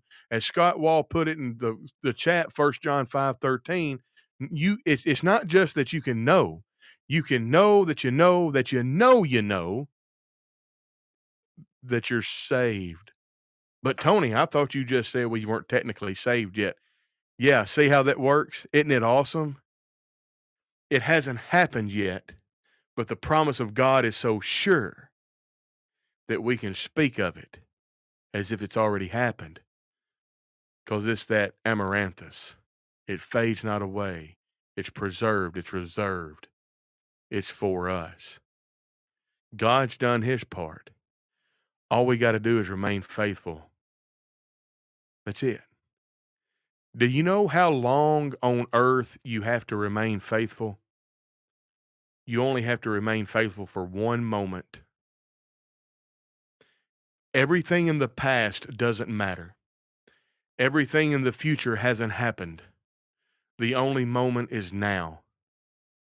Are you faithful now? Then you're begotten again unto a lively hope, to an inheritance incorruptible, undefiled, that fadeth not away, that's reserved in heaven for you. Praise God Almighty. We could just stop right here and it'd be enough, wouldn't it? Are we not comforted at this thought? Man, I know I am. Katie Smith says it's like the sins of the Jews in the Old Testament. They were forgiven because God knew that Jesus would be crucified, forgiving the sins from the past and the future of those who obeyed and will obey. That's it. Yeah, and th- that that's a good point. The reason this is a little abstract and it gets kind of confusing when we try to put it in this earthly language, we're using earthly language to convey spiritual messages, and sometimes the spiritual messages are so high and lofty that the earthly language doesn't adequately convey all of the little bitty nuances. So it's difficult for us. But I sure do like talking about stuff like that because it lets me see just how much uh, well no it doesn't actually. I was going to say it lets me see just how much is going on. Let me rephrase that. It makes me have an inkling of just how much is going on in the background to make sure that i'm going to be in heaven for eternity.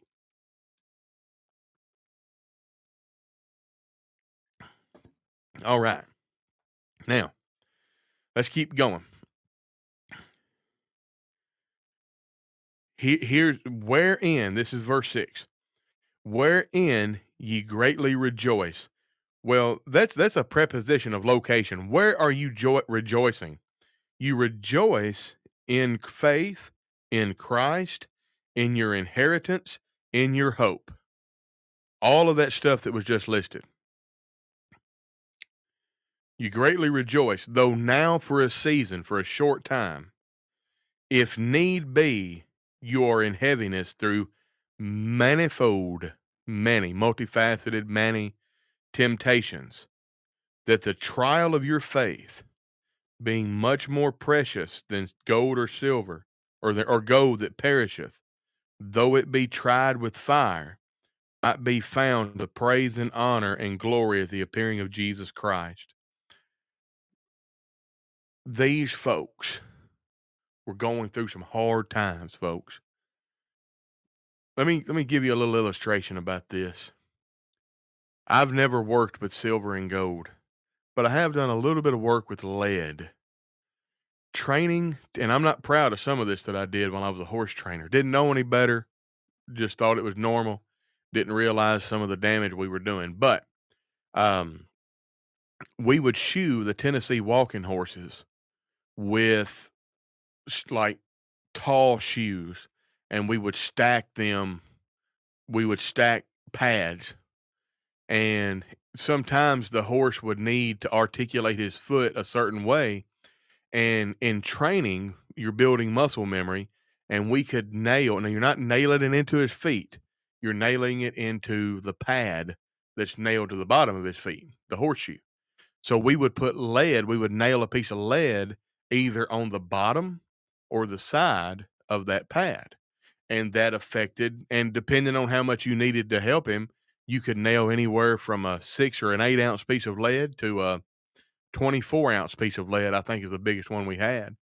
And, um, but what happened is you would nail them and, and you, and those, and those pieces of lead would stay there for a while. And through a couple of weeks of uh, riding and uh, riding around in the barn, the, that lead would get so dirty it would look like a, a, a dirt clod. Well, we would take those pieces of lead off, and when the farrier came, he had a smelting pot and a mold. And he would get out his smelting pot and he would put all that lead in a smelting pot and melt it down. And all of that horse manure and mud and dirt and sawdust would burn off. And he would pour that lead into the mold, and we would have nice new pieces of lead. Y'all, even though that was lead, it had a luster, it shined. All right. That's that's uh, if lead shines and has a luster after it's tried by fire, your faith being much more precious than gold, how much will it shine if you remain faithful through your trials and temptations? That's the idea here that the trial of your faith being much more preci- precious than gold that perisheth, though it be tried with the fire, might be found to the praise and honor and glory at the appearing of Jesus. Go read Ephesians chapter 5. Paul says, and I think this is around verse 8 Ye once were children of darkness. Excuse me, excuse me. Ye once were darkness, but now are you light. Walk therefore as children of light. What does light do? It shines forth. Think about that for a moment. That's such a beautiful thing. Your faith, you might take some dings, you might get a little bit of dirt on it. But as, as Scott, it just gets purer and purer. It's going to be tried by that fire. You're going to burn away those impurities. And it's going to shine like the brightness of the sun. It's going to reflect the light of Jesus. All right. All right. Now, here's some more comfort. This is a reminder like you you're you're you're you're, you're having persecution from people that you can see so you're tempted to be more afraid of the persecution that can come from them than you are in love with the one you cannot see. Listen to this. Whom having not seen, you love, in whom, though now you see him not, yet believing ye rejoice with joy unspeakable and full of glory receiving the end of your faith, even the salvation of your souls. Some of these people were being persecuted to death, folks. When you're persecuted to death, you receive the salvation of your soul. You because you you go right to paradise. You you you you come to the end of your faith. There's no more reason to have faith once you're dead because your faith is fully realized. You know, think about that faith, hope, and love, these three, but the greatest of these are love. That's because when you die, your hope is realized, your faith is realized. You're resting in Abraham's bosom. When Jesus comes back, your hope is realized, your faith is realized because Jesus is returned. But what is there left? Love. It always comes down to love. He that loveth not knoweth not God. For why? God is love. All right. Of now this is here peter talks about this wonderful salvation but he talks about the privilege of being in christ because we know more than the prophets did. We know more than isaiah did. We know more than elisha did. They prophesied of jesus they never got to see him. matthew chapter 11 11 jesus says of john the baptizer among them that are born of that are, that are born of a woman, there hath not arisen a greater than John the Baptist. Notwithstanding, he that is least in the kingdom shall be greater than he. What in the world do you mean, Jesus? He that he, he, there's not arisen a greater than John the Baptist. That's an elliptical statement. In the context, there hath not arisen a greater prophet. Well, how is John the Baptist a greater prophet? He's greater in privilege. No other prophet ever walked the face of the earth that prophesied about Jesus actually got to see Jesus. Hi. Just wishing you, uh, John you did. guys some luck tomorrow. However, feeling, feeling good about you and I, we are greater in privilege Oh, than John the. Baptist. Feeling fantastic about Well. Tony, I've never seen Jesus. You're right, you haven't. But you're a part of his body. John the Baptist was not a part of his body while he was on messy at the earth. Front door, maybe. John the Baptist was beheaded before the church was founded. The food around. Okay, in the chips. All right. Good luck, guys. But listen to this salvation, verse verse 10. Li- Listen to the beauty of this.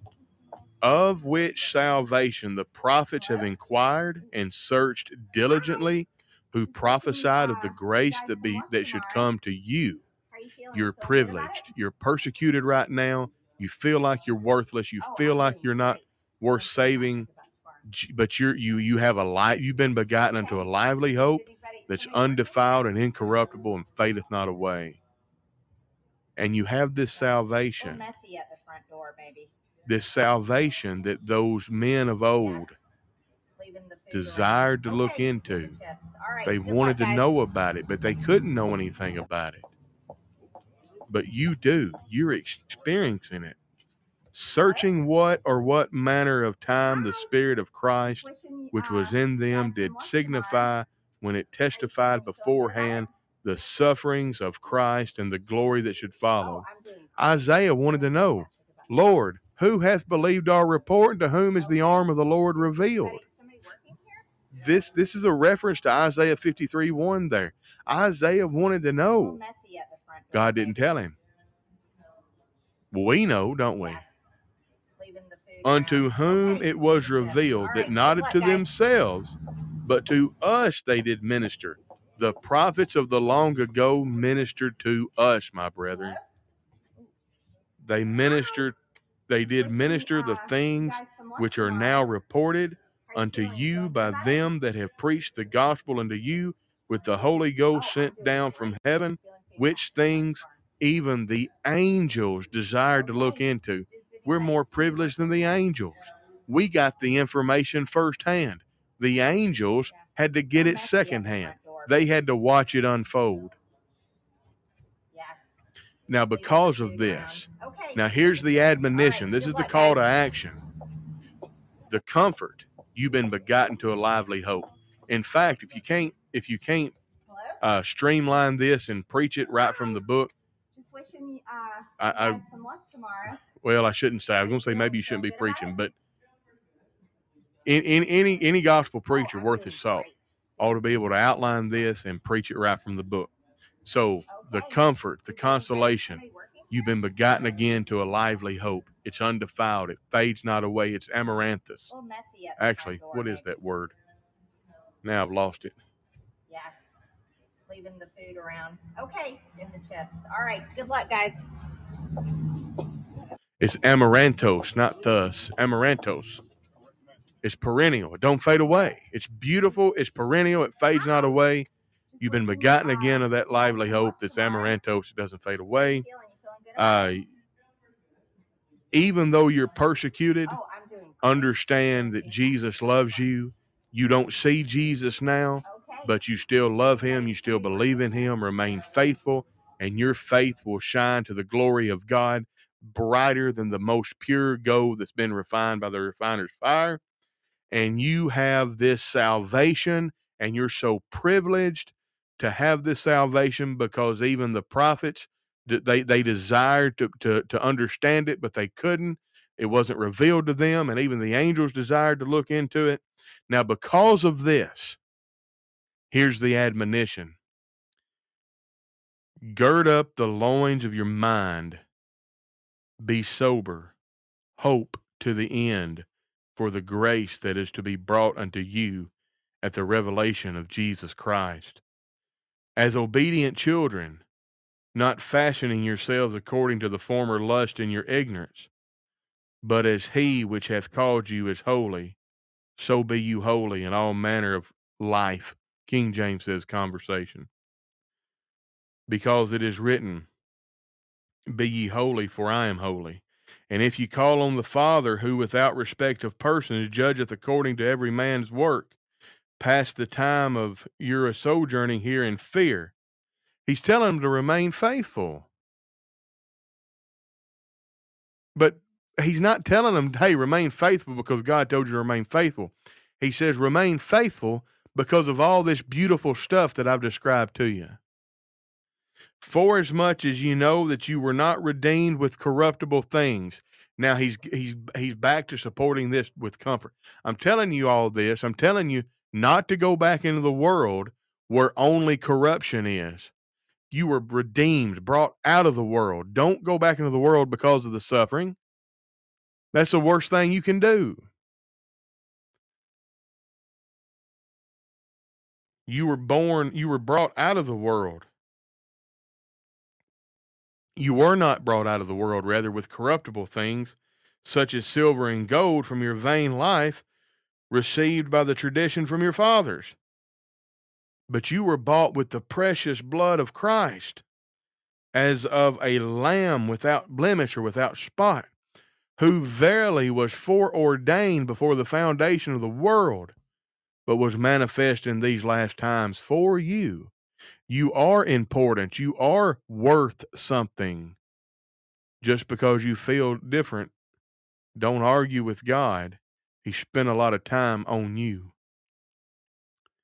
Who by him do believe in God that raised him up from the dead and gave him glory, that your faith and hope might be in God. So much provision has been given and has, has taken place on our behalf. Now, listen, here's the punch. Here's the point I want us all to take from this.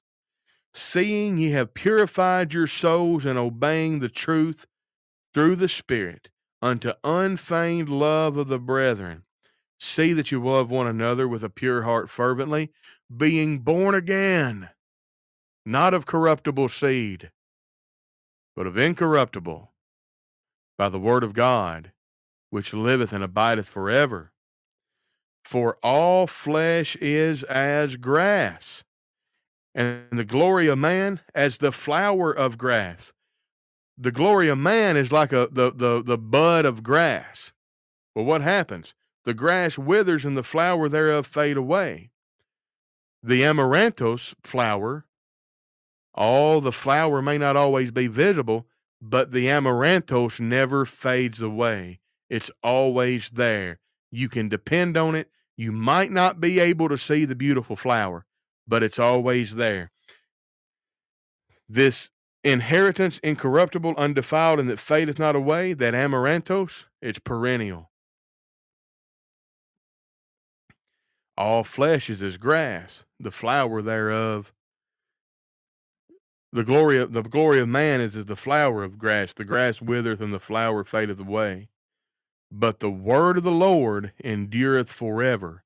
This is the word which by the gospel is preached to you. In times of trouble, go to the word. It's unchanging, it will not fade away. It will be an anchor in the time of storms. It will bolster your faith. It will be a ballast in your ship, like a lodestone in your ship keeping your ship aright in heavy seas, in choppy waters. Folks, that's that's it. That's the message for tonight. We got to go back to the word. Good stuff. Let me read let me read a few comments here. Yeah, test my heart and my mind, Psalm 26 2. And uh, Christine also said, "Yeah, that's right, Scott. It gets pure and pure." Um, Christine also says, "Interesting correlation with a farrier." Cool beans. I'm glad you enjoyed that. Romans 10, 15, and how shall they that preach, how, well, excuse me, hold on. And how shall they preach except they be sent? As it is written, how beautiful are the feet of them that preach the gospel of peace and bring glad tidings of good things. But they have not all obeyed the gospel, for Isaiah saith, Lord, who hath believed our report? So then faith cometh by hearing, and hearing by the word of God. It's an interesting topic of conversation there. Uh, we use that verse a lot of times to talk about personal faith. Um, it is true that we're not going to have faith in God without hearing about Him, but specifically speaking, there, um, Paul is talking about the system of faith. It comes through hearing the Rama, the or the the Rama. You got to get that phlegm going in the back of your throat. I can't do it. Anyway, um, but it's good stuff. That's it. And uh, Christine says, Amen. And Isaiah 40, verse, I know Isaiah 48. Um, I'm going to go use my trusty rusty e sword anyway, because all I have is my little New Testament with Psalms. Isaiah 40, verse 8. Ooh, where you at? I could have found it easier if I'd have just picked up my Bible. Where am I at? The grass withereth, the flower fadeth, but the word of our God shall stand forever. In fact, let's read 6 through 8. The voice said, Cry, and he said, What shall I cry? All flesh is grass, and all the goodliness thereof is as the flower of the field. The grass withereth, the flower fadeth, because the Spirit of the Lord bloweth upon it. Surely the people is grass. The grass withereth, the flower fadeth, but the word of our God shall stand forever. That's it. Beautiful stuff. Um, Katie Smith says, it is very similar to Hebrews also.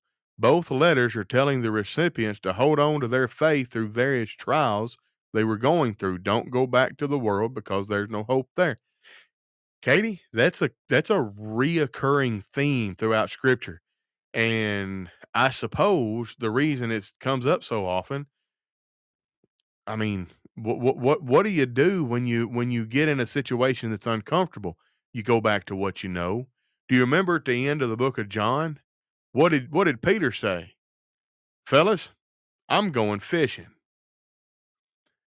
He had denied Jesus 3 times. Jesus was buried and he didn't according to him. He didn't know what to do. So he went back to what he know knows. He went back to what he knew.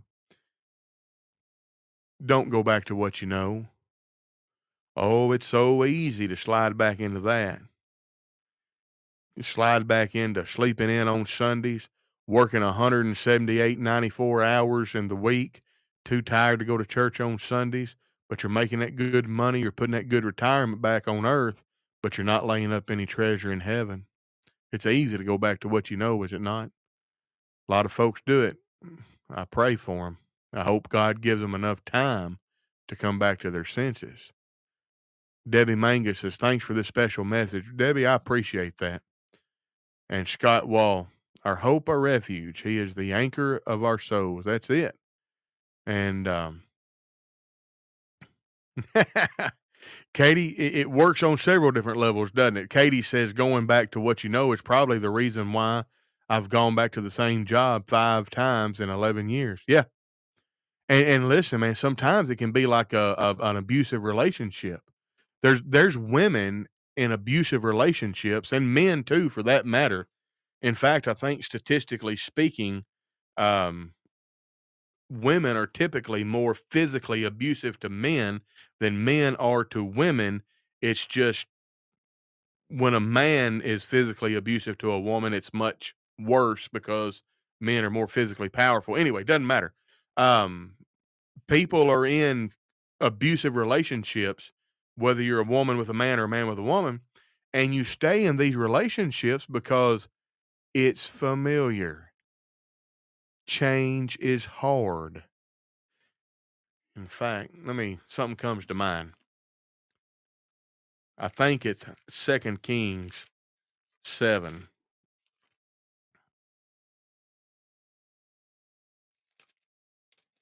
Nope.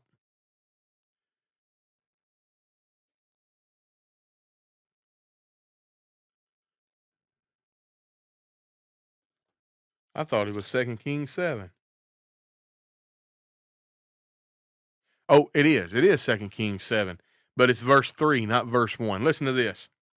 Now, this was when Ben Hadad uh, had surrounded the city, and they were starving. They were eating babies. They were starving.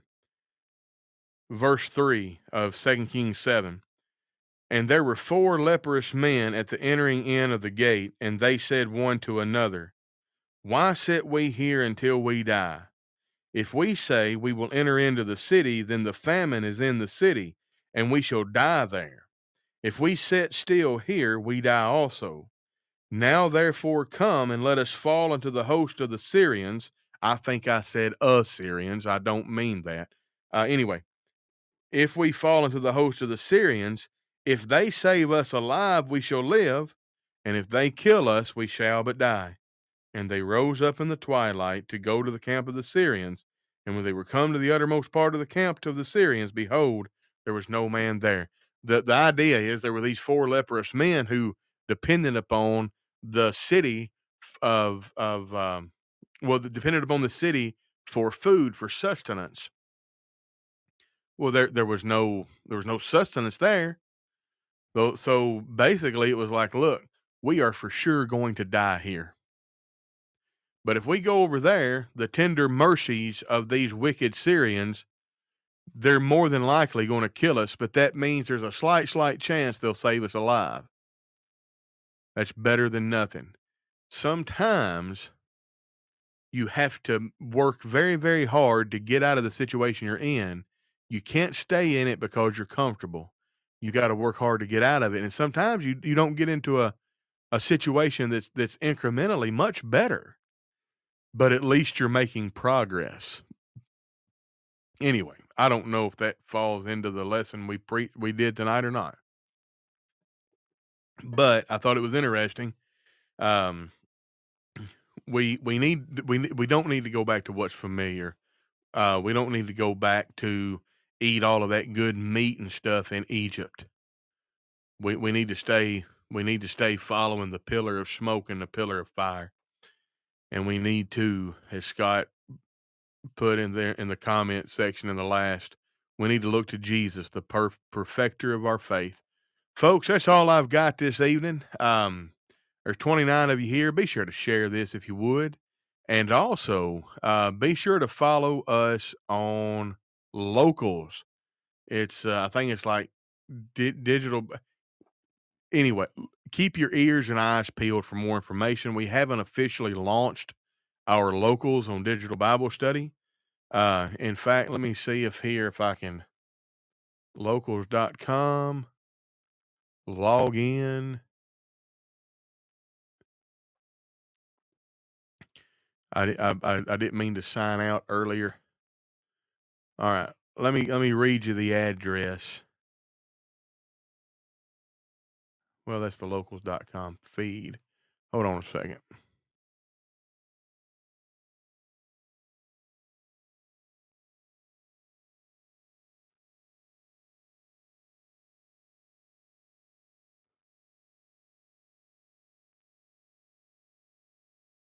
There we go. All right. Yeah, it's digitalbiblestudy.locals.com. In fact, I want to copy that and I am going to put that in here. All right. Be sure and go over to locals and check us out on locals. Like I said, we haven't fully developed everything we're going to do over there. Um, we're doing kind of a soft launch, just telling folks about it but I think in the month of June, we really plan to crank it up over there and see exactly what we can get into and how much value we can offer the people that want to follow us and support us on that on that platform. And uh, that's all I've got tonight, folks. Thank you so much. Um, oh, uh, Kate, thank you so much for that. I'm, I'm glad you put that on there, Kate. Uh, thank you. I've been watching the Hebrew study on reruns as I usually can't join in live. Good study as always. Thank you so much. So Fridays at at uh 11 Eastern, 10 Central, we do a Zoom class. If you're a member of digitalbiblestudy.org, you got to be a member of digitalbiblestudy.org to be a part of the Zoom class. And it is uh, bearing his reproach. It's a letter to the a le- uh, well, a study of the book of Hebrews, bearing his reproach. Hey man, Stephen Ford, I'm doing really, really well. Thank you. I'm I'm glad you've you've uh, tuned in. Hey, now that I've seen you, it reminded me of something else. Aaron Dotson and myself are going to start a show on Tuesdays. It's going to be called Christianity Now, and we're going to talk about Christianity Now. We're going to touch on a few current events. We're going to have a segment for exegesis, stuff like that, and uh, we're going to have reason Stephen Ford uh, remind his name popping up reminded me because we're going to have guests on as well. So uh, anyway, Stephen will be one of the guests on. He just don't know it yet. anyway, um, that's all I've got, folks. Just keep your eyes peeled for that. Some really exciting things coming from digital from digitalbiblestudy.org. And um, man, Scott, that's awesome. Uh, I going to our camp for the weekend. That that's listen. I'm gonna go. I I'm I need to take a trip back to the states because I missed the the summer youth camps. I love I love youth camp. I think it's one of the best things that the church has done. Don't take that out of context. I don't. I, I'd have to chew on that. I'm. I'm. I'm a little bit. Just thinking about it excites me. Uh, having all those kids there. It's a week where you just focus solely on spiritual things and having uh, fellowship and stuff like that. Anyway, um, I got to get off here, folks, or else I'm just going to keep rambling. Uh, thank you so much. Good to see everybody. Stephen Ford says, sounds good. I'm sure it'll be a good show. Well, there'll be one good episode anyway. It'll be the one you're on. And uh, I know I appreciate you. I shouldn't be making jokes. There's million million comedians out of the out of work all over the world, and I'm on this live stream making jokes. All right. God bless you. See you, Missy Malone. Good night. Good night, everyone. Thank you so much. Remember, stay faithful and focus on the Word of God because you have an inheritance that's undefiled, incorruptible, and it is perennial. It fades not away, and it is the opposite of the glory of man. It's the, the glory of God. It fades not away. God bless you. And this has been Tony Brewer with Cogitations, and we'll catch you on the flip side.